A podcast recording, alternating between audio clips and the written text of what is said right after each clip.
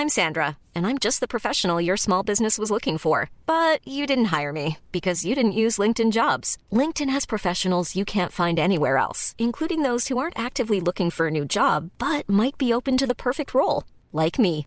In a given month, over 70% of LinkedIn users don't visit other leading job sites. So if you're not looking on LinkedIn, you'll miss out on great candidates like Sandra. Start hiring professionals like a professional. Post your free job on linkedin.com/people today. I'd like to begin this podcast by recognising the traditional owners of the land in which it is recorded. I pay respect to their elders past, present, and those emerging. This episode of the podcast does uh, contain some very uh, heavy themes. In the podcast, uh, there is talk of drug use.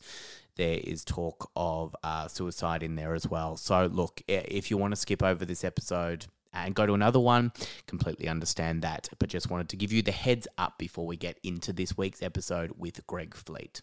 Yeah. And we've got headphones there if you want headphones. You, can put them if you, want, but you don't have to. Uh, I don't know. I just sort of. Yeah, whatever. nah. As long as you know, you, you tell me that it's. Oh, you've got yours on. Yeah, no, you don't have to if you don't want to put them on. I feel like you have to now. Yeah, because you have. You get jealous of them. Yeah.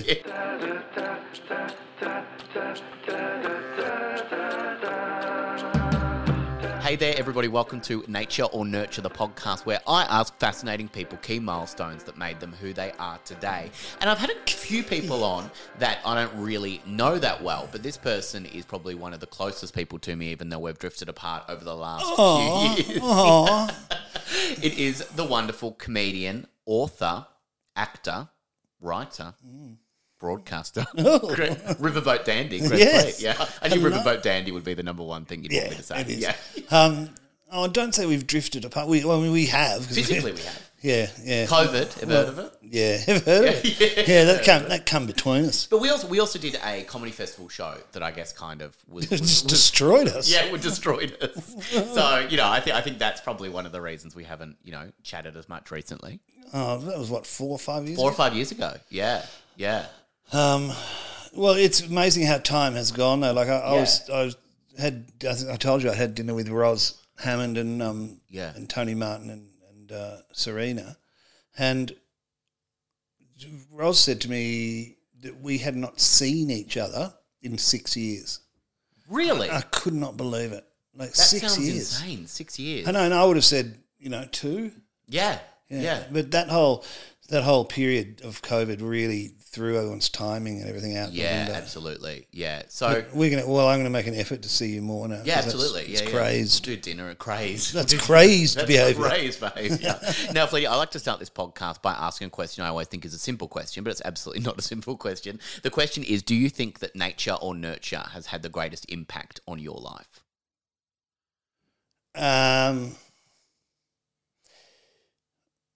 Oh, I guess I'd, I'd I'd say nature. Yeah, right. I mean, but then again, you know, you, when you say nurture, you tend to think of that as positive. Yeah. I, I guess nurture really just means any influence, doesn't Yeah, it? Really. yeah. So it could be negative stuff as well. Yeah, yeah. So as much as I want it to be um, Nurture. nature, it's probably it's probably nurture. Yeah, right. If you think about the drugs and the you know even stand up comedy and stuff like that, that's an outside influence. It's not really. Yeah. But um, uh, no, but I would I'd still say nature. I think. Yeah. You know, it, it's just you know the way it's, it's it's hard to know exactly what each one is. Nature. Yeah, nurture, exactly. but, Yeah, yeah, exactly. And there's a lot of crossover there. Yeah. You so you grew up in America, or you were you were born in America? Born, born in America. You know that song that doesn't exist? born in America. It's one of my favourite Oh, me too. exist, yeah. Born in America by Rocky Rocky Teeth and the Mensons. The Mensons. One of my favourite bands. The. Mensons The are so Mensons is good. Oh, yeah. I like the Mensons. Oh, the Mensons are great. Um, yeah, uh, no, I was born in America and came to Australia when I was four. Four. You know what? I'll tell you. Here's something in nature and nurturing. Hmm. I have this thing, and I've I lie about it all the time. Where I know that I came to Australia when I was four, Yeah. and I tell people I came to Australia when I was five Why do I tell that lie? It's one year old. I know it's somehow. You're more mature then. I know, but also who cares? Yeah, yeah, yeah. You no know? one's going to pull you up on it either. Yeah, it's not like I mean, you know, if you said, you know, if you actually came from China and you're pretending you came from America, maybe there's a reason to tell that lie. I don't know what it is, but Yeah. but saying, you know, yeah, I came here when I was five years old. Ah, they'll never know. I Got was, him a re- beauty. I was really four. Got him a ripper. for no reason at all. Yeah. There's a few fleets that moved over, so you had, you know, you had siblings. Were, were they all, or, or were were any of your sisters like born in Australia? Yeah, my younger one was. Yeah, my younger right, sister yeah. was born here. My older sister was born in a America. She's two years older than me. So Um, she was seven when she moved over. Yeah, she was seven, possibly six. It's hard. To, it's hard to know. Depends who you're asking. Yeah. Um. Do you remember America at all? Like, do you Yeah. have memories of yeah growing Yeah. up? Not. You know. Not. I, I, it looked like it does on a map. Weirdly, no. I, Sure, I, yeah. I um. I do remember a couple of like playing with our dog uh, in the snow around Yeah. our house, and we used to do this thing where if you jumped off our balcony, oh, not our balcony, our like front steps, the snow was up to like my shoulders. You Right. Know, it, it'd snow that much. So we used to jump off and then dig tunnels through the snow underneath. And then we'd sort of have like a room almost, you know, like dig out a, a room and we'd be under there waiting. Yeah. And you'd see the dog's feet coming through the roof as, as it was walking. And we'd grab the dog's feet and just pull down and collapse the structure upon us all. just, you know, that's how I grew to love dogs so Such much. Such a funny memory though to have that just pop in. collapsing dogs. Um, But you moved to so your dad got a job, so he was working for the Ford Motor Company. yeah, he finally got a job. Yeah. he was just a drinker and a fighter. No, Yeah, he, yeah. um, he worked for Ford. Uh, Was he early days? Was he a was he a big drinker? not never, No, yeah, never in his life, um, and nor nor a you know sort of yeah, not a, not a drinker. He was a philanderer. Yeah. that was his addiction was sex with random ladies. Yeah, But uh, yeah, we came here in 1967. Which now another thing, he got offered a job. He, Yeah. he worked for Ford and Yeah. as a designer, and he got offered an overseas posting. I think he got offered a couple of places like South Africa, Australia, and maybe Canada. But you know, Canada was literally like 20 miles away. It was Yeah. across the lake. Yeah, yeah. Canada from Michigan, so that wasn't very exotic. Um, but they chose Australia. But I've always known my, my parents were kind of right wing and um, not, you know, they, look, they weren't outwardly racist, but I think they were underneath, you know, there was a bit of racism going Right. on there. And um, I didn't realize this till much later, but the year we left Michigan, the year we left Detroit was 1967, which was the year that um, that uh, black people had a massive like riot. You know, like kind of just went, we're not taking this anymore. yeah, yeah. And so, you know, there was a, a huge riot in Detroit. And I think that was part of the reason my parents left. And, uh, you know, and weirdly, you know, wanted to come to a country where the black people had no power, Yeah, yeah, disenfranchised. And, yeah. Um, and you moved to you moved to Geelong. Geelong, yeah, that's, you know, like going from, you know, the home of rock and roll and, and cars, you know, like Yeah. going from uh, Detroit, you know, to Geelong was kind of a bit of a weird thing. But Do you think um, it's a culture shock for them? It must have been. But then again, they were probably imagining it even more so. Like, you know, people back then, anyone from overseas imagined Australia as like literally kangaroos on the main streets and all that. And we lived in Ocean Grove, so it was a bit country. It was a lot more country than it is now. Yeah, yeah. Um, so we lived, you know, on the coast, you know, on the Beautiful beach. It was, yeah, it was pretty Yeah. nice. But um, yeah, it was uh, it was certainly a big change from urban Detroit. Yeah, yeah. And so, what are your earliest memories of being in Geelong? Do you like in Ocean Grove? Do you have any early memories there? Was there any dogs that you were collapsing? down collapsing dogs in.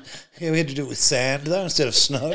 Um, but uh, one thing I do remember in America as well was riding my tricycle along the, the footpath at the front of our house and looking up at the sky and just being almost overcome by how huge it was. Right. Yeah. I do remember this feeling of just how vast the sky was. Just Yeah. going, oh my God, that is massive. Yeah. So uh, I remember that, and also I remember, although not very well, one day we had a swimming pool and jumping into the swimming pool apparently, and just going down to the bottom and just lying on the bottom of the swimming pool, just going, "This is ace." And after a while, my uncle or someone, there was a party going on. My uncle saw me and jumped in and got me out, but apparently I was, I was just going the gentle drown, just Because you were enjoying it. Just casual. It was pretty cool. casual drowning. yeah. But, um, but no, okay, so we got to Australia. Um, yeah, I remember my sister and I hung out a lot together. We played a similar? lot. What, what's that? Were you similar? You Um, your sister? Well, yeah, I mean, we, we were pretty close. We didn't hate each other. Um, you know, we went through odd periods, I guess, where she had her friends and she was like, you know, oh no, Greg, stop hanging out, you know, the Yeah, yeah, girls and all that. But um, but we did we we did hang out together a lot. We played these two characters. We still talk about this. And she's sixty two and I'm sixty. We played these characters called Tom and Susan. Right. And Tom and Susan were they started out pretty basic, but then as we got older, so you know, by the time I was like five and she was seven, or whatever those ages mean, what is age, really? yeah, um, they became like a soap opera. And they would go on adventures. They'd be solving crimes, and in the end, we killed them. Wow. We actually killed them off. I remember I got killed on a. I was on a cruise ship because we'd been on a couple of cruises. Yeah. Um, I was actually on a cruise ship, and I got shot with a. I was in an archery competition, and someone shot me with a bow and arrow. You know, through the target of the archery thing or whatever. I guess that serves you right for killing Daphne or Neighbours. I think Well, it I didn't yeah. do that till later, Yeah. believe it or not. They, they had a thing where they wouldn't let five year olds, five stroke four year olds kill anyone on Neighbours. Um, and yeah, I remember you know playing with her in the, around Ocean Grove. We had all these different places. There was a place called Pounding Place. We had these secret you know locations, um, and yeah, and you know we had dogs, and we just you know we didn't we didn't collapse the world upon them. Yeah.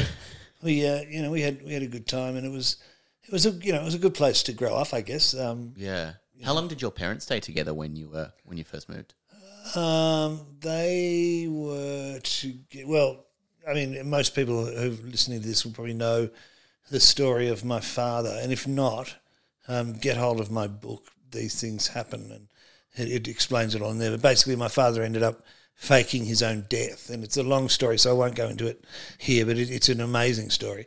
But um, we thought he was dead for a number of years, and he Can you tell that story a little bit? Like, can you do even if you want to do an abridged version of that story? People that haven't heard that story. All right, so um, he was sleeping with heaps of people. My parents, you know, wed- wedding. My parents' marriage was not great, but then one day um, he committed suicide, supposedly, and uh, But you all thought that he was dead. You yeah, thought, yeah, he left a note and uh, with his solicitor, and he left his car on a pier. It was all very serious, and Yeah. so it was all very sad, and. Um, Well, of course, you're all mourning. yeah, we Yeah. heartbroken, and Yeah. and you know for a couple of years, and uh, and then one day somebody saw him working at a real estate agency in Frankston. Now, I know that working at a real estate agency in Frankston is like being dead, but it's not exactly the same. For boom bow, kitcha kidja. you can tell I've told that joke so many times. I've lost dead in the eyes when you lost all passion for dead in the eyes.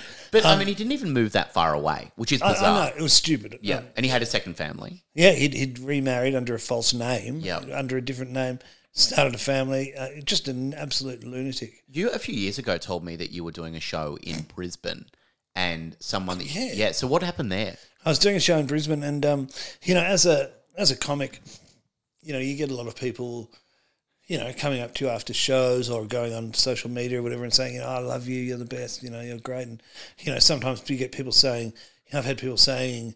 You know, you saved my marriage. That you know, my Yeah. my husband and I were about to break up, and we went out one night and we saw you doing stand up, and afterwards we thought, God, life's worth living, and we stayed together. And I was like, well, I don't know that you can really thank me, but go on. Go on. yeah. But um, uh, yeah, this guy came up to me after a show in Brisbane and said, he, he went, "Hi, I'm your brother." And I thought, "Well, I don't have a brother," and I said that, and then he went, "Yeah, you do," and I thought, "Oh my god, I do. I've got a half brother," and he was my father's child from that other bogus re- relationship. W- Was he like you at all? Didn't look like me at all. Yeah. But um, he was a really nice guy. So yeah, similar. Yeah. get it? Yeah, Hey, yeah. nice guy, similar. Hey, um, he was really, really lovely. He was a really, really lovely guy. And what was really, um, really sort of lovely to see, well, that made me feel guilty, was his main aim in life. You know, wasn't to be famous, wasn't to get attention. What's wrong with him? Um, his main aim in life was to be a good father, because you know, obviously, having had my father, he, he you know decided. No, Was was your dad a terrible father to him? well, he just didn't exist. You know, I mean, he had He- him. so he then- left as well. Oh, he dumped them as soon as my mother found him. You know, saw him, Wow. saw him. You know, she walked into his work and he dumped them, and then you know, eventually, of course, split up with her again. And Can you even imagine what that would have been like for your mum? Like Oh. to build up the courage to go and talk to someone that you have mourned for. You had a you had a funeral for him. no, no, never had a funeral. Yeah. Uh, look, I, I, and also I wonder because I was a kid. I wonder how many people didn't believe he was dead. I wonder how many people who are adults went, you know, knew that he was dodgy and went, you know, I reckon he's faking it. But Yeah. Um, but look, she. The sad thing about that whole situation was, um, one of my partners. We went down and visited my mum one day. This wasn't that long ago, and uh, when we were leaving, she said to me, "What do you reckon your mother thinks of your father?" And I said, "Oh, she hates him, you know, blah blah blah blah." And she said, "I reckon she's still in love with him." And I was like, "What?" She hadn't, she hadn't seen him for over twenty years, you know. And she said, well, you know, she's got pictures of him everywhere. And I thought about it and I went, oh my God, she's got a photo of him next to her bed. She's got, you know, and it had just, it had been so gradual for me. I'd Yeah. never gone, I'd never looked at it that way.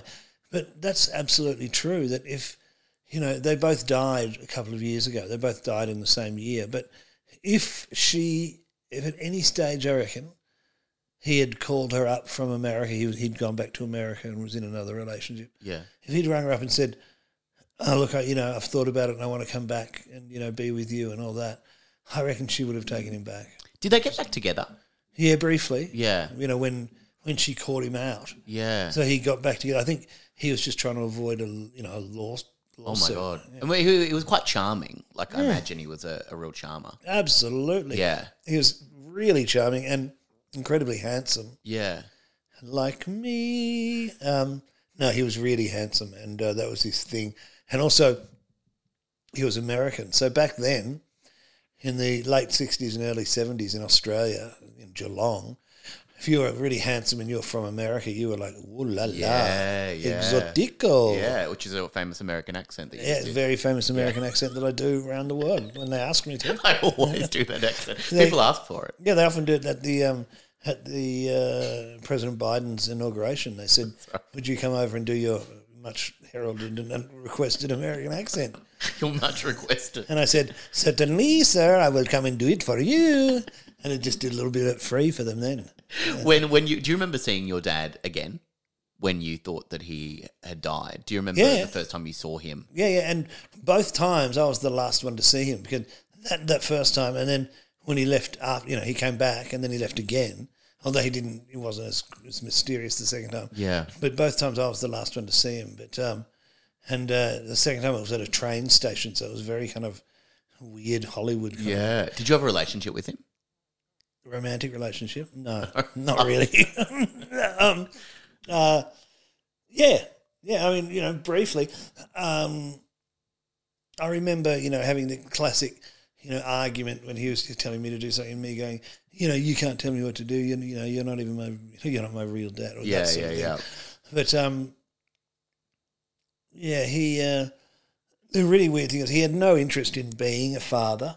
Um, after he left, he never ever, you know, even after he left the second time, after he'd come back and everything, he never ever sent us a birthday card, uh, any money. He never helped my mother with money at all. Mm. Like she had to, she was working in, you know, had a couple of jobs. She was working in a fish and chip shop at one stage to send us to private schools, and you know, but he never helped her, not even with ten bucks. Yeah.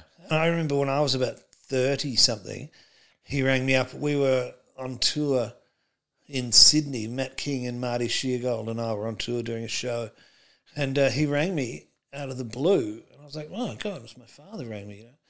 And, um, and he wanted money. He asked me if I, I could lend him some money. Wow.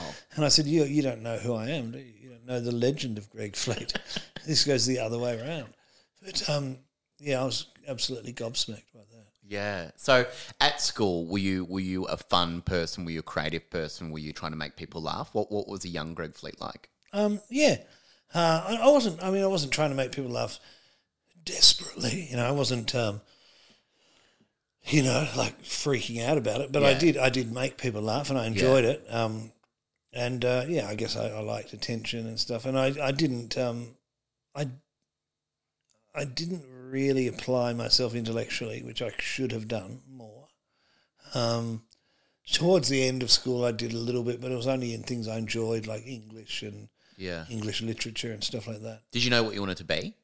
Yeah, pretty much. What what, what did you want to do? You want to be an actor? Yeah. Yeah. But um, the really annoying thing is, just after we left, just after I finished school, a couple of years after I finished school, um, drama became an HSC subject. You know, and I would have got Yeah. an A in that for Yeah, sure. yeah. So I was when I was doing it, it was extracurricular. You know, it was all Yeah. like, um, which is so annoying because I would have, you know, and I would have got my school colours and all that sort of stuff. yeah. But, uh, but uh, yeah, no, but I, I did, I did enjoy, it. and that's where I first started performing. Was you know doing a play at school. Yeah. Suddenly going, oh, this is great. I love this. So when you finished school, where did you go? Um, to hell, straight to hell. Uh, uh, what did I do? I took a year out and kind of just hung around in Melbourne and Yeah. Perth, you know, with friends and just you know, you know, got odd jobs and stuff Yeah, like that. yeah. and uh, experimented with things, um, and then star then studied a little bit. Um, Doing what? to- doing doing acting and that. yeah. Um, acting at NIDA, at the National Institute off of Dramatic Arts. And I did that. I was studying with um, Baz Luhrmann. We were in the same year. And we've had really similar careers ever since then. Um, and uh, but that was that was pretty good. And um, although I ended up getting thrown out, or n- not really thrown out, I just wasn't asked to come back. Sure. Yeah. Um, and that was primarily through, because of taking drugs. I took them a lot. So who who influenced you to start taking like start experimenting with that, or was it just kind of what you were doing at the time? It was I think it all was your just friends going- were doing it. No, it wasn't like not all my friends. I mean, most of my friends, you know, initially weren't doing that. Um, I had a girlfriend who was doing it, and, and I guess I was just up for that. You know, I was I was up for experimenting with just about anything. Yeah. Um, when I found out she was doing that, I sort of thought, oh, how romantic and groovy is that? Yeah, So- yeah. so I got into that. Um, and, you know, ironically, uh, the one thing was she was so into it, we were like, she's going to die of it or just keep doing it forever and ever and ever. And then the really weird thing was a couple of years later, she stopped and never did it again. And I kept going for like, you know, 30 years. So Yeah. it was really kind of surprising to me at the time. You're very on and off with it though, like Mm. you know the addiction to that. But what what what kind of always drew you back to it? Um, We're talking about heroin as well, and, and Yeah. other drugs as well, or just oh, yeah, mostly- but, yeah, not, yeah. but heroin was the only one that was really, you know, had an addiction to, I think. yeah, yeah. Um, what did keep drawing me back to it? Um, Were you unhappy? Was there, you know, was there? not no, really. yeah, I don't think I don't think it was that. And I mean, it just one thing that is often overlooked with that drug, I think, is that it feels good. It just feels Mm. really good. And so, you know, a lot of people don't think about that when they think about why people use Mm. drugs. And you know, one reason is because it, it is an incredible and has been for you know millions or thousands of years a um, a painkiller. You know, Yeah. emotional, spiritual, physical pain. You know, Yeah. it all goes. So, you know, and some people have said to me that you know, my childhood and all that kind of stuff. That would have been one of the reasons that I used, and I, I never thought of it that way. But maybe it was, you know, maybe Yeah. Maybe that stuff was really painful, and using just blocked it out, so I Yeah. didn't have to think about it. A lot of people know you as a comedian. Are you uncomfortable with people knowing you as the? I mean, you know, you are a legend in comedy, and I mean, you were kind of one of the first people who really made. uh, You influenced a lot of people. I remember certain times me bringing up that you're a comedian, and sometimes you have felt very uncomfortable, and, and like writer more or author more. Or Oh yeah, more. look, I suppose you know, I suppose I always you know wanted people to to know of me as as not just a comedian. you know. Right. I wanted to be known as other things, you know, like yeah, like an actor and a writer and stuff like that. But um, look, you know, I, I should be lucky to be called anything, to be remembered at all. Does comedy come easy to you? Did it when you started? Yeah, I think it did when I started. I don't know that it does. It's funny because I kind of stopped, you know, with COVID and everything. Yeah. and because it stopped for a while anyway, I sort of thought I'm not just going to. I'm going to keep doing. And then obviously, you know, I'd done a couple of plays and written a couple of plays, and then I was writing a film, which I've just just recent, very recently finished, and I kind of thought I'm going to stop doing stand up, you know, altogether. But then more recently, I've I've really missed it. So Yeah. I'm going to I'm going to start doing it again. You know, going around and doing you know doing some of the rooms and Yeah. e- even open mic rooms. I'm going to go and do because Yeah. uh, one thing I don't want to do is go doing my old material. So I'm going to try, you know, start start again. You know, Yeah. Start writing some new stuff and going on and going, oh, yeah. So anyway, you know, and that's why they call him Dogface. oh, I guess you had to be there. Oh, Tough room. hell, tough room, all right. when you were acting, so you were had a few few random jobs at the time, and Yeah. and so acting was the passion. Yeah. How did stand up start for you? uh, kind of connected to acting. I was doing, uh, I started doing theatre sports with some people I'd been at NIDA with, Yeah. and uh, and you know that came really easily to me. And it was funny because one of the things, one of the problems I had at NIDA was I couldn't improvise. I was really like, you know, they'd say be a tree or whatever, and I'd be like, why? You know, why do you want me to do that? You know, what do you mean be a chair? What's I'm never going to get cast as a chair. You, Why? were, you, you weren't doing the yes and you were doing the no but. Yeah, no Yeah, but. no it was but. a good game. Yeah. No but. No but. Short And- game. And, short game's a good game.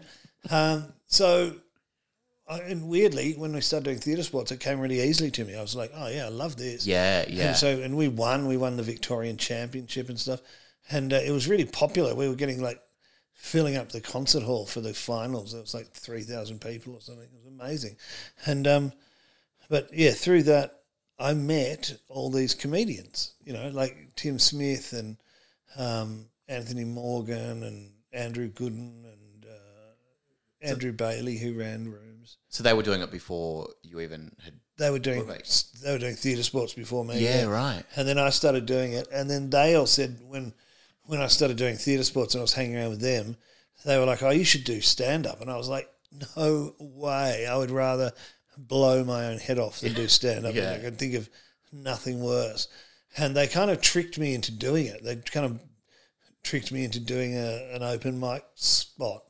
And so I had to do it, and I did it, and it came. It was like it wasn't you know the greatest open mic spot I've ever done, but it went really well, and Yeah. it wasn't very hard. And I thought, oh, this is great. Yeah. And then I did another one, and that went really well, and I just kept going, you know. And and um, and, and also very soon, like within about I think the second gig or something, I got paid. It was only like forty bucks or something, but I suddenly went, oh, this is amazing. Like Yeah. I don't have to be a, I don't have to work as a waiter anymore or a barman or whatever I was doing, a dishwasher, and yeah.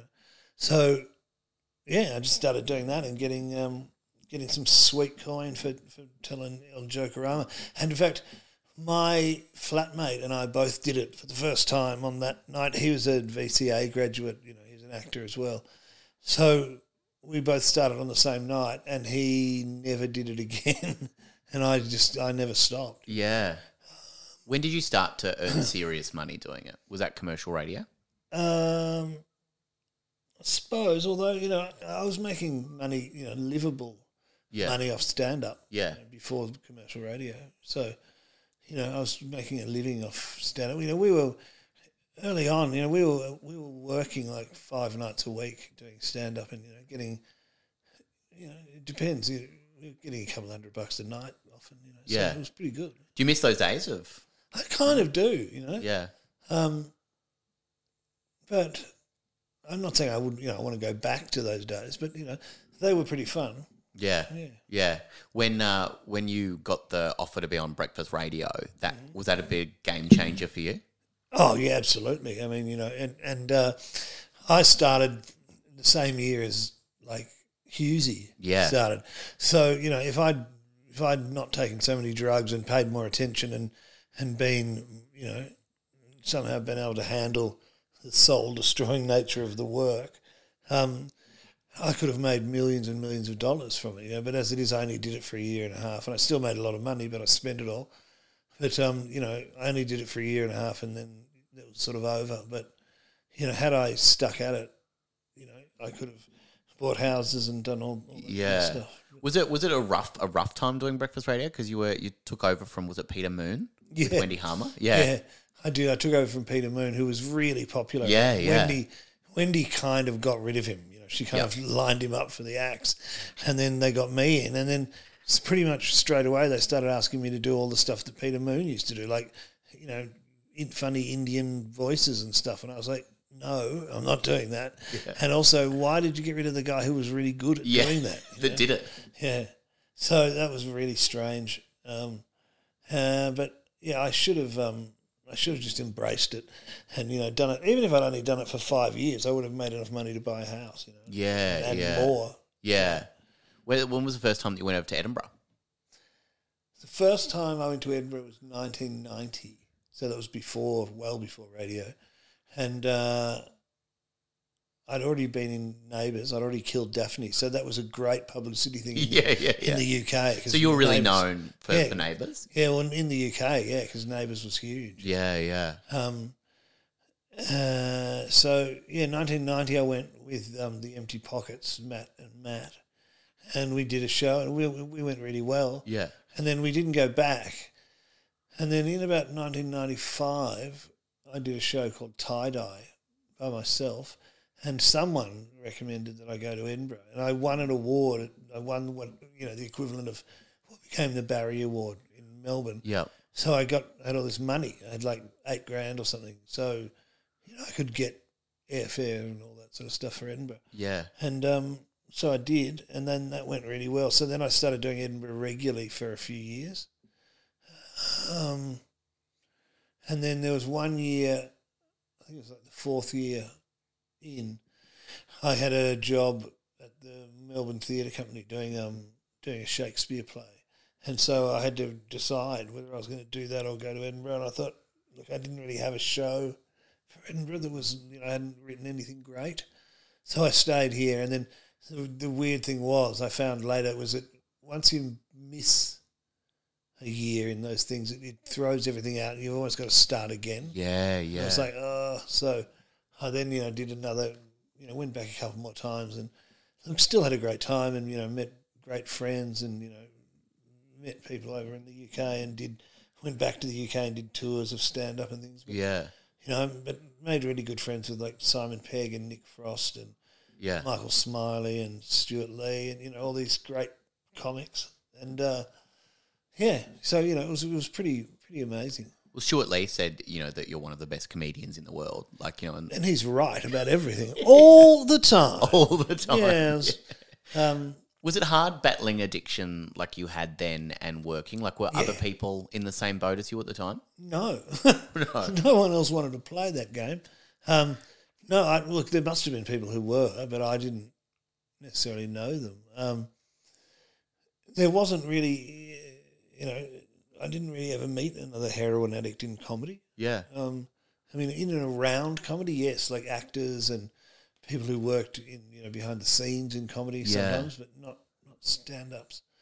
But uh, it was difficult, um, you know, and you know, but it was totally my my doing. But you know, that it was it was the reason that you know I could have had you know a massive career in the UK and stuff like that. But you know, I got I almost died in Ireland. I had a near fatal overdose and had to go to hospital, and you know, that kind of kind of put paid to my uh, my exhibit my my international career. Did you stop doing it after that? Yeah, but I mean, I'd stopped then. You know, I stopped Yeah. and then started again, and you know, Yeah. that's when I overdosed. 'cause I Yeah. hadn't done it for a long time. But um, no, I did then stop again, and then you know started again and stopped again, and um, and it wasn't until you know really a couple of years ago that I stopped just totally on my own. You know, I wasn't being told to stop. I wasn't, you know, I just did Yeah. and you know, I, I just got sick of it. I think you know, it wasn't any dramatic reasons or anything like Yeah. that. So that was uh, that that was good because you know I kept finding I'd stop and then you know I'd get my life together and I'd start doing well and my career would start going well and then I'd get a really great relationship. When you're ready to pop the question, the last thing you want to do is second guess the ring. At Bluenile.com, you can design a one of a kind ring with the ease and convenience of shopping online. Choose your diamond and setting. When you find the one, you'll get it delivered right to your door. Go to Bluenile.com and use promo code LISTEN to get $50 off your purchase of $500 or more. That's code LISTEN at Bluenile.com for $50 off your purchase. Bluenile.com code LISTEN. Yeah, And then, yeah. You know, but then I'd start again and, you know, it'd ruin the relationships and you'd be lying to people and, you know, it, it just, it's just bad all around. Yeah. I mean, it's a shame because, you know, it's a nice feeling, but it, you can't really justify the old hero, Yeah, the yeah. old heroin.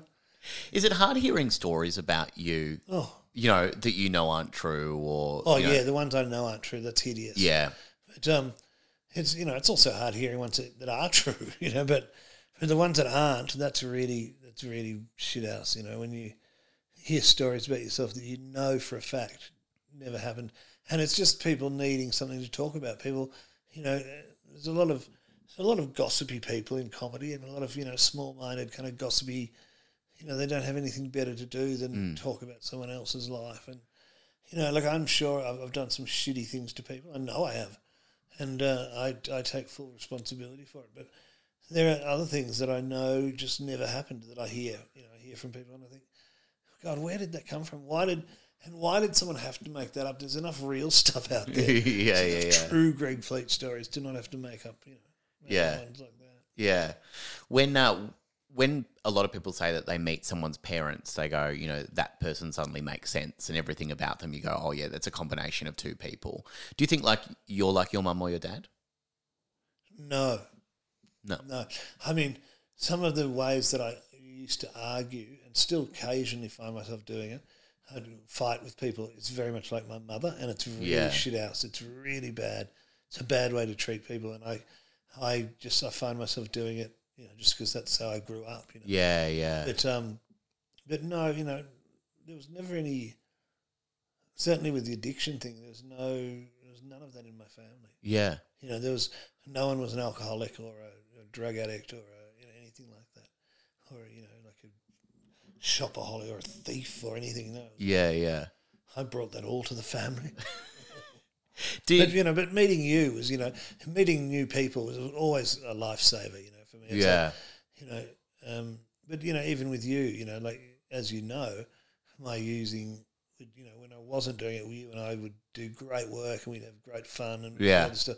And then you know, the using would come back into it, and I'd be lying and saying I'm not using. and, Yeah.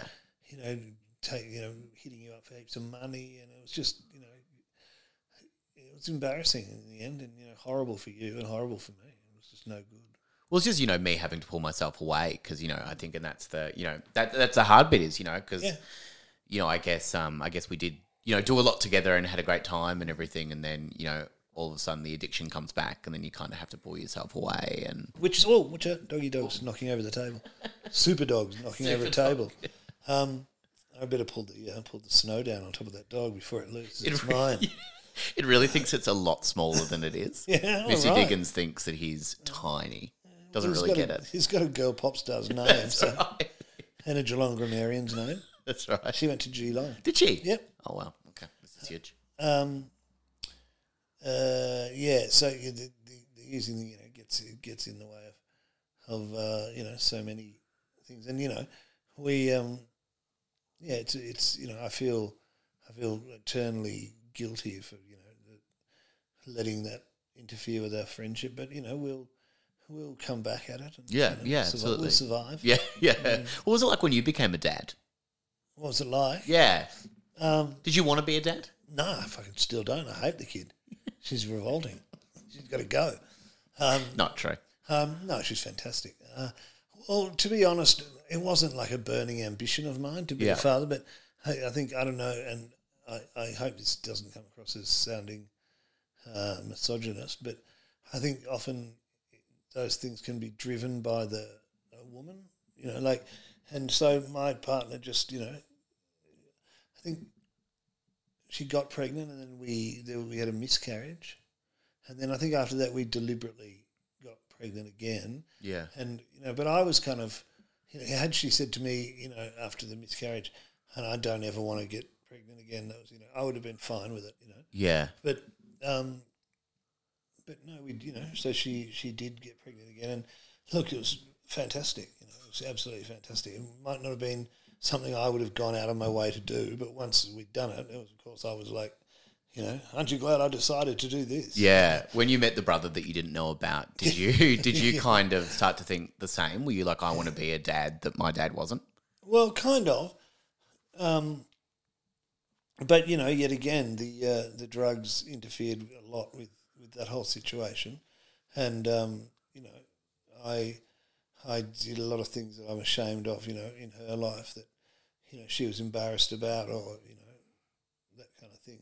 You shouldn't have to read about your parents, you know, drug problems in the Yeah. Herald Sun, and uh, but you know, fortunately, we've come around. You know, we've come full circle, and you know, we get along brilliantly now. And all Yeah. it, which is you know, I'm eternally grateful to her and to the universe that, that you know she didn't just decide to dump me and you know not have anything to do with me. Yeah, Yeah. There was a point where she said, "I can't, you know, I don't want to, I don't want to talk to you anymore. I can't be around you." And Yeah. that freaked me. That's probably one of the reasons I stopped. it's because my daughter, you know, Yeah. sort of said, "I'm, you know, choose." What, uh, do your family did they ever come and see you perform? Like, did, were they were they enjoying what you were doing? Yeah, absolutely. Um, and they still occasionally do, you know, um, my sisters. But uh, no, they were they were good. My mother used to come and see me occasionally, and you know, but then you know that was embarrassing. She's such a she's such a defender of me. You know, like all the way through school, when I'd get in Yeah. trouble, she'd go out to the school and go, "No, he's great," you know, da, da, da, and like Just you go a bit too hard on Oh, the attack. absolutely. Yeah. And like I remember at this one comedy gig she came to in Perth, I'm doing doing the gig, and somebody in the audience was yelling out, you know, like, "Oh, you fucking, you know, dickhead!" And she, out of the blue, I hear this American accent lady just going, "Shut up! He's fantastic. What would you even know?" And she's like, she's doing the comebacks at some somebody who's going. yeah. And the, another show I did where Anthony Morgan and I were in this show together, and there was this one bit where he would turn on me and just and call me loathsome fleet and talk about how disgusting I was and everything. And she, forgetting that it was theatre, just ripped into Morgan halfway through the show. You know, Wow. she's going, well, you know, well, you know, you don't, you, you know, why, why are you being like that? You know, you've been working with him and stuff. And I'm like, oh, And don't work with my son if you don't want to work with my son. and she came up to me afterwards and she said, Well, I think that was a bit much, of him doing that to you. And I said, Mum, it's theatre. And she said, oh, I don't care. It's like, you know, she, she's so funny. Yeah. So supportive. yeah, too supportive. I've got standard questions I ask on this podcast. So Oh. the first one is what trait in people do you find the most admirable? Who are you drawn to in, in meeting new people? Um, I guess a creative mind, you know, like creativity, I, I find creativity and kindness. Yeah. I really, I really am attracted to kindness and, uh, but also, yeah, creativity. Those two are the, the two things that I think probably come up Yeah. Yeah. Uh, if you could choose to be born into an environment, what would that look like? Do you think that the environment that you were born into kind of made you who you are? Um, I would, if I could choose, I'd choose a fish tank. You were raised in a fish, a I- fish I, tank. would choose to be. Um, no, uh, the environment for what would my the environment be? I guess if I could tr- totally choose, um, insanely wealthy. yeah. You know, Right. like, I, I've known a lot of incredibly wealthy people through going to the school that I went to, and we were originally like we had a very weird upbringing thing because we had a lot of money initially because my father was with Ford and they paid for everything we did and Yeah. cars and overseas holidays and all that sort of stuff. And then so when he left, we went from being really rich to being quite poor, and that- Yeah. that, was a brutal. Gee, With your that was a mum working a couple of jobs Yeah. and trying to support you. it was yeah. a hard, hard thing to deal with, and I was actually. This is a really difficult thing to admit to. is I was ashamed of my mother for not being richer, which is terrible, you know. But um, Because you, I guess that's your environment at the time, Yeah. like every other kid around has everyone else had, and you know, yeah, where's my pony kind of yeah, thing, you know. yeah, But um, so yeah, if I could, if I could, you know, do anything, I would say because, you know, having a lot of money and having all the other things that I had as well, you know, so having a nice sister and nice, you know, sisters and nice mother and stuff like that. But you know, having a few million wouldn't hurt. What's your favorite thing about yourself? Um, probably that I, when it comes to creativity and uh, the art and stuff like that, I don't have any sense of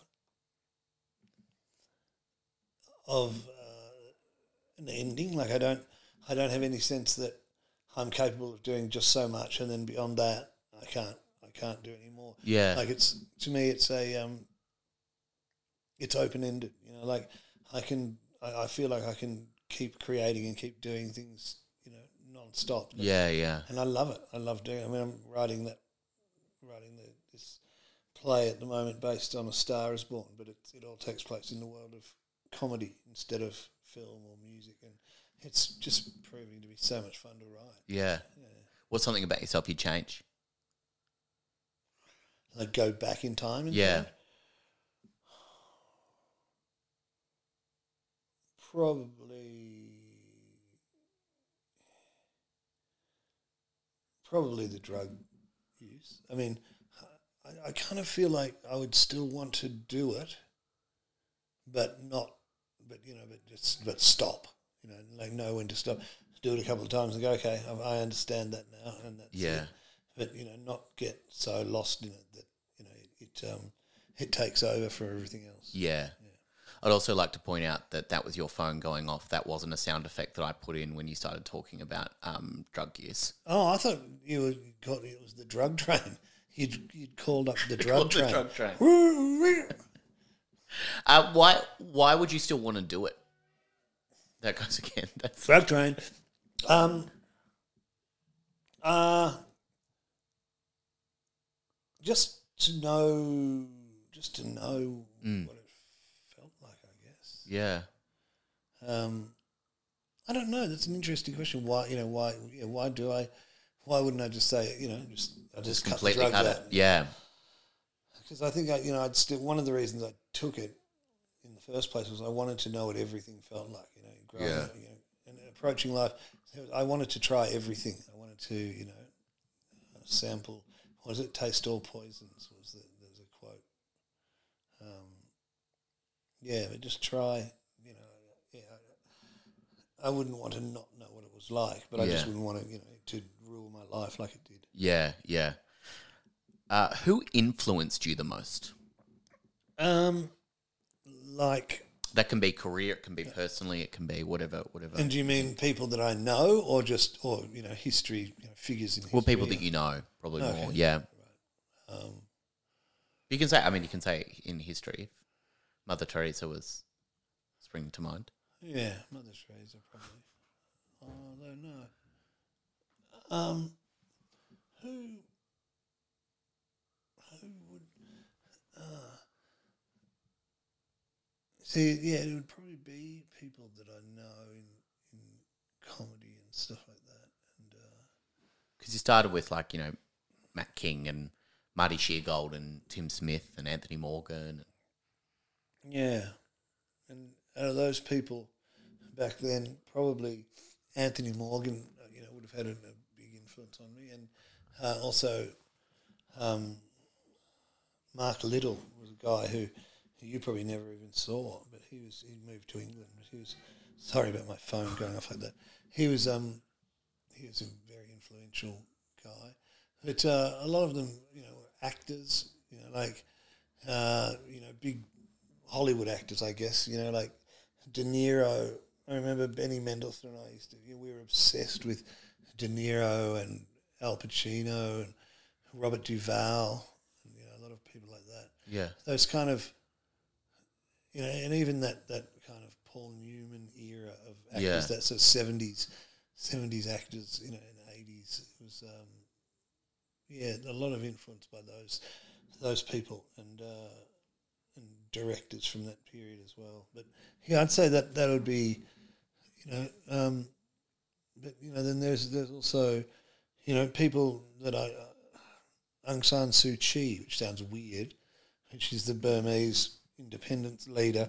She had a big influence on my life because I ended up at one stage. That's what the whole tie dye book is about. I ended up accidentally accidentally going to Burma and uh, you know got influenced by her a lot over there. Um, and even people like Judith Lucy, who you know was a friend and a contemporary, but you know just uh, very much loved what she did and what she does, and so yeah.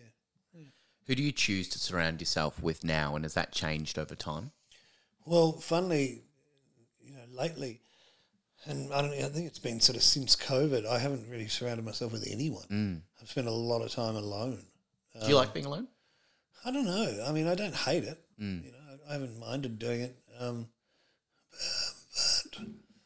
but um, I, I guess I, I I've surrounded myself at the moment with with my uh, my partner. Even though she's in Sydney, she lives in Sydney.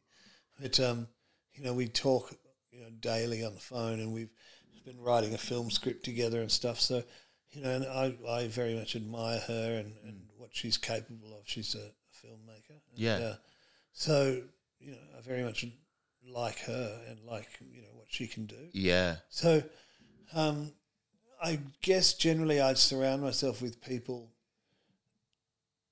There was a period where you know it was it was always separate because there was I'd either surround myself with drug taking people and that sort of that drug world, or work world and you know um, comedy and acting. Yeah. So it was back and forth, these radical shifts from you know one to the other.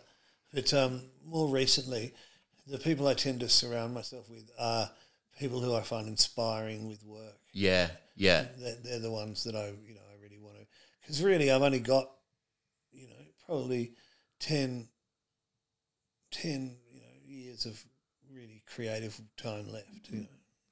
Uh, I was this morning uh, had an interview um, for this podcast with Stephen Tobolowski, who has just turned seventy-one Wow. and has just stopped. You know, has just kind of gone. I don't really want to act anymore at seventy-one, and he's kind of just going because he's found you know loves his loves his grand grandchildren now. Right, You know, right. has found that. Do you do you think you would ever be able to stop working? Um, no, because I don't really, I, I don't really think of it as a job. You know, I mean, Yeah, it is, right. but I don't think of it as hard work. You know, it's it's so satisfying. Who's Stephen? What's his name? Stephen Tobolowski, he um, is in Groundhog Day. He's uh, Ned Ryerson in Groundhog Day, and um, he's an actor. You would know he's in a lot in Glee. He's in a lot of What, he's Spaceballs. American? American guy, yeah. How did you get talking to him? Um, he, um, I'm not going to talk to you about my f- full booking process on the book. Yeah. He um, oh, he's, he's been on my other podcast a bit. I um contacted his manager years ago, and he's You're been great on, at that. You're yeah, good at he's he's yeah he's um he's he's been on the podcast a lot, and then I asked him to this new one just because he he's one of the greatest talkers. That's great. Yeah, That's wonderful. Um, well, yeah.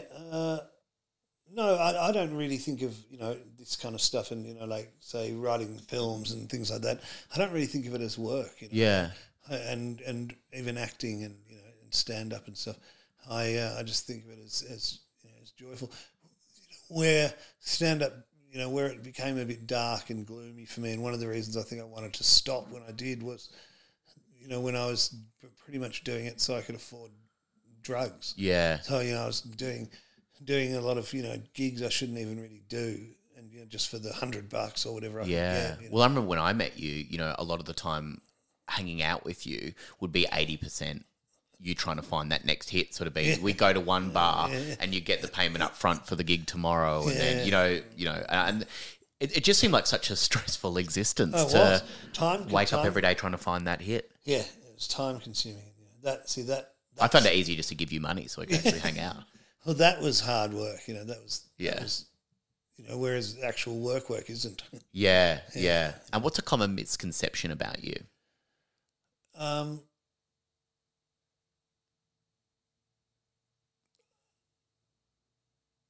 I think that I'm. I think there's a kind of a bit of a misconception that I'm misogynist. There, so there's something that you're talking about in particular that uh, there was something online, wasn't there? Yeah, where yeah, you I uh, got into an a fight. yeah. yeah. You, you you can be very fighty online and very know, punchy, it's which is so weird and not you. I know. I see it and I go, oh, for fuck's sake, Fleety. Like, Yeah. there's, you know, there's certain I've things that you put on. now. Oh yeah, yeah, yeah, yeah, yeah. Yeah, but that was really that was a mistake. You know, just just getting into that. But I think that's you know that that would be that's one that really hurts when I hear if I hear people say that. Yeah, Like yeah. when we were doing the twins, there was a quite a well known newsreader who Ian Darling knows her because he knows a lot of people because Yeah. he's a philanthropist and everything. And she said to him, "Oh, Greg Fleet, oh, isn't he that you know misogynist guy?" And she'd never met me; she didn't, didn't know anything about me. And um, then we did meet, and she was like, she, you know, she said to him later, she said, "Oh, you're absolutely right. He's lovely. He's not, you know, misogynist." Yeah, at all." yeah. It, it just, it's amazing how those things can stick Mm. You know, and, and they're really damaging. I mean, you know, if, if you wanted to wreck someone's life, like one of the things, like this is a weird story, but I knew a guy who somebody said to me once, um, I think he's a child, you know, he's into child, like into kiddie porn Right. about this guy that we knew. Now, I never had any proof or any other indication that he was into it other than that one person saying to me once, I reckon he is. And for the rest of time, even now, if I see that guy, it's the first thing that crosses my mind. Right. Yeah. And I've never, there's no reason for me to think that, you know.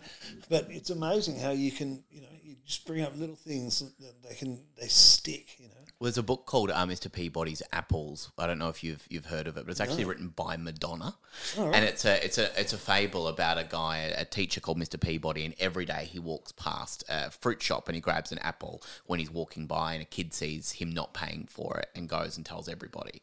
So that rumor gets out. He hasn't paid for it, and he goes to the kid and he says, "Oh, "I I actually pay at the end of my week. I take an apple every day, and the end of the week I go back and I." you know, give that give that money and I pay for everything for the week. The kid didn't know that. He says sorry and he says, um, "Come and meet me on the top of the hill." And so they go up on a hill and he hands him a he hands him a pillowcase and he says, um, "Hold that." He goes, "Sure." He doesn't know what it's about, and then he goes, "Open up the pillowcase." And he goes, "But it's got all these feathers in it, and the feathers are just going to fly out with the wind." And he says, "Exactly."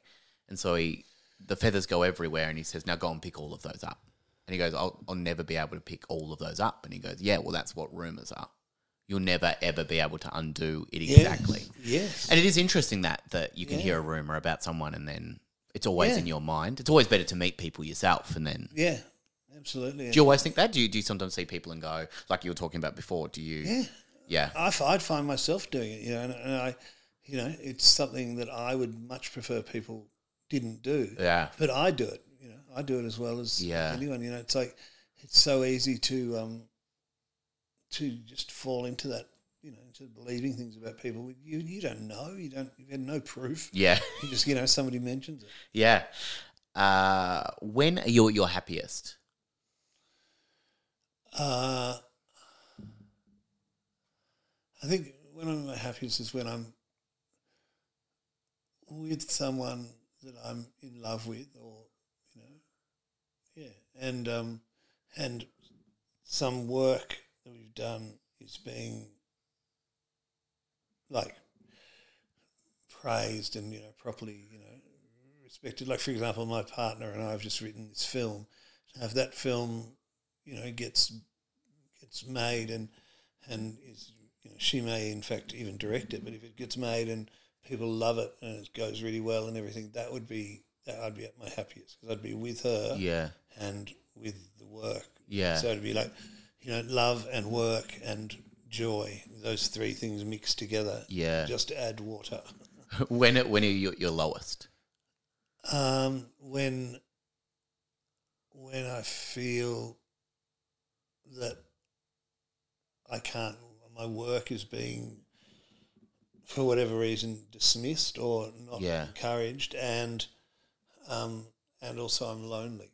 So you know the exact opposite of what I said is my positive. You know, so Yeah. when I'm alone and my work for whatever reason is not being well regarded Yeah. Whereas you know when I'm at my happiest is when I'm not alone and the work is being loved. Yeah. Uh, if you could pinpoint a moment in your life that you think had the greatest impact or influence on you, what would that be?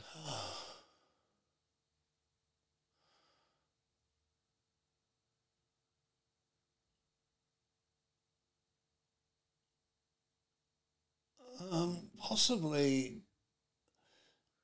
I just remember this one moment in Edinburgh where we'd been asked, we were doing a sketch show, and there was this huge gala that was on every year. They don't have it anymore, unfortunately, but it was on every year, and it was, a, it was an AIDS benefit. It was a big fundraising thing for AIDS. And um, there were, you know, the people that were on the bill and the people that ran it were just, you know, like huge. Like Stephen Fry was the MC and stuff like that. You know, so we got asked to do because we had this one sketch in our show that was by far the best sketch, and it was really Yeah. stood out, and it was a really good.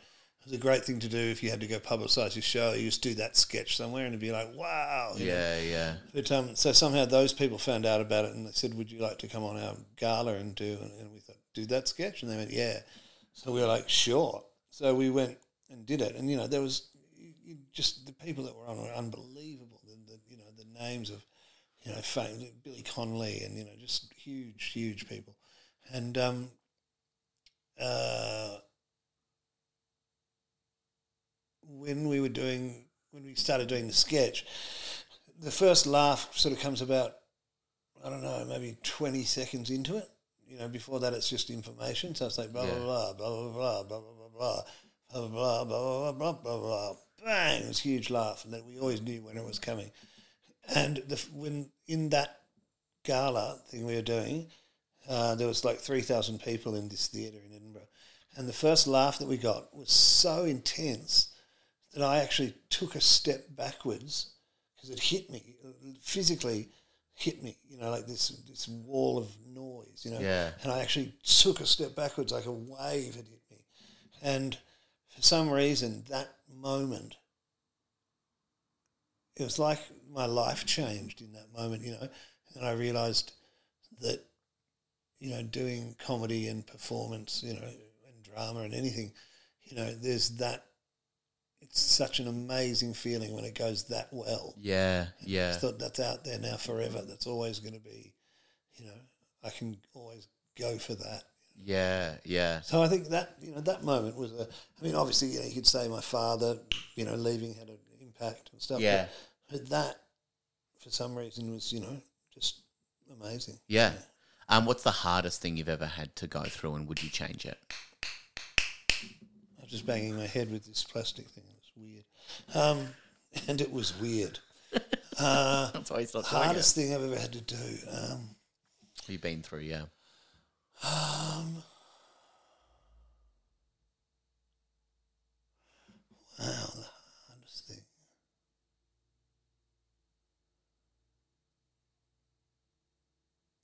I was going to say, you know, the death of friends or family, but it's probably not that.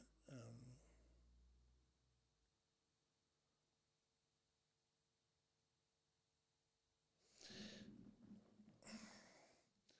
possibly, possibly the end of relationships. Certain, certain relationships ending. Yeah. Um,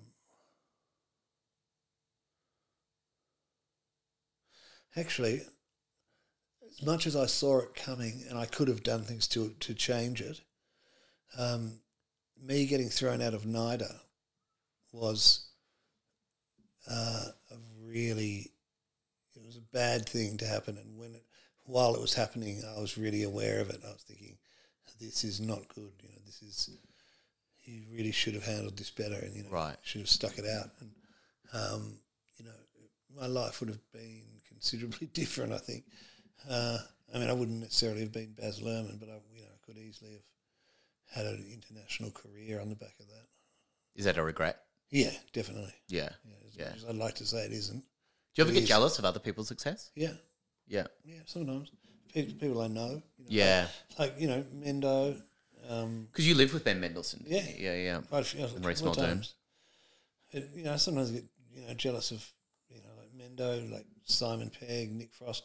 you know, and yet, well, not necessarily with Mendo. Mendo's you know, just on pure talent because he was kind of as badly behaved as I was. But um, with Simon and Nick and people like that, Stewart Lee, they they worked hard. You know, they did all the things you mentioned that I wasn't doing. Right. I should have done if I wanted those things. But- Yeah. So yeah, I do did get jealous. I mean, not not jealous to the point where I wished that they wouldn't have the success. It's more like I wish that I would have it as well. Yeah. But you know, but then again, I wasn't ready to do the work. Was that what you say would be a big regret? Yeah, Yeah. you know, yeah, I think so. That I that I didn't, you know, just I didn't choose to you know put down the drugs and work a bit harder and you know Yeah. get, it, get it together. Was it because I guess it, I guess all the comedy stuff and everything kind of came easy to you? Yeah, absolutely. Yeah. You know, and so I just assumed it would all just keep coming easy. You know. Uh, what drives you now every day? What what motivates you? Me chauffeur. he drives me every day. You know what I mean? You know, Driving like like, a car. Yeah, I get it. Very like, good. Like an accent, hey. it's like an accent. It's my American accent that I do. Um, Famous. so famous. I know it's a famous American accent. Uh, what drives me is the, the the desire to be admired. Do you still do you still have that? Yeah. Yeah. Um, you know, I want what drives me is you know, I want um, yeah, I want to do I want to create more things, you know, more things that people go, my God, that's so good. That's what I want. Yeah. Yeah. I'm hoping they'll do that with you know, this film and Yeah. and you know, I'd, ideally, I'd like to do, you know, to write and make, say, three or four great films or television series or whatever before I die. Then I'd be quite happy with that. I reckon. Yeah. Uh, what have you got that coming up that you kind of want people to go and see, or you know, is the book these things happen, or you know, what would you like people to take from this? Um, well, I'm going to do uh, in Adelaide. I'm about to do A Star Is Torn, which is the the version of A Star Is Born. Is it about you? Is it about your career? Well, it, no, not really, but it certainly there's a lot of similarities. Yeah. Um, so that I'd love people to come and see that, and I'm also going to then work on turning that into a, a like four or six part TV series. Yeah. So that would be fantastic if that worked. Yeah. Um, I think it you know it'd be great because being set in the world of comedy too, I know that world and I know comedians, so everyone could play themselves to a degree, other than the two leads. You know, Yeah. everyone could just be themselves. Um, so I'd love people to see that, and I'd love for that to work. And also the film that I've just written with um, with Philippa Bateman, which is um, uh, the Good Son Yeah. and I really hope that gets up. I think it, think it will. You know, the one person we've shown it to in Sydney um, actually said that they loved it and that they were not used to stuff of that higher standard being. Yeah. So I'm I'm really excited about that. Yeah. Great. Well, Greg Fleet, thank you for joining me. Thank you very much for having me, and uh, um, thanks for the, having such a, a, a very large fucked cat uh, or dog, as some people call them. They do commonly call Yeah, a dog. And uh, I'm off to do my, my famous American accent for the Oh, president. There he goes. With the President of the United States. Hello, sir. How are you doing? The- and you said you weren't good at improv. I know.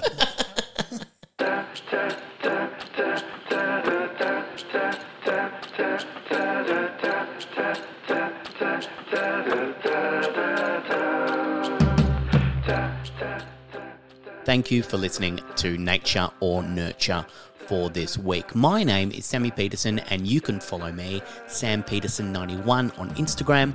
I also have a comedy podcast called Confessions. You can find that. The handles are Confessions, the podcast, on Instagram, TikTok, and Facebook.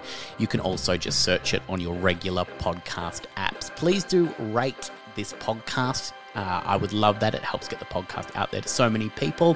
Thank you to the wonderful Meshel Laurie and Matthew Tankard. They're, they're great producers, and I couldn't do this without them. Please do share this podcast around. I'd love to get it out there to as many people as possible. So please do share it with a friend and tell the person that you just heard on this podcast that you really enjoyed hearing their chat. Thank you so much. Hope you have a good week, and I will talk to you very, very soon.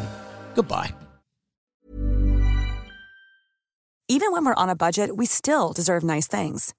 Quince is a place to scoop up stunning high-end goods for 50 to 80% less than similar brands. They have buttery soft cashmere sweaters starting at $50, luxurious Italian leather bags, and so much more. Plus, Quince only works with factories that use safe, ethical, and responsible manufacturing. Get the high-end goods you'll love without the high price tag with Quince. Go to quince.com/style for free shipping and 365-day returns.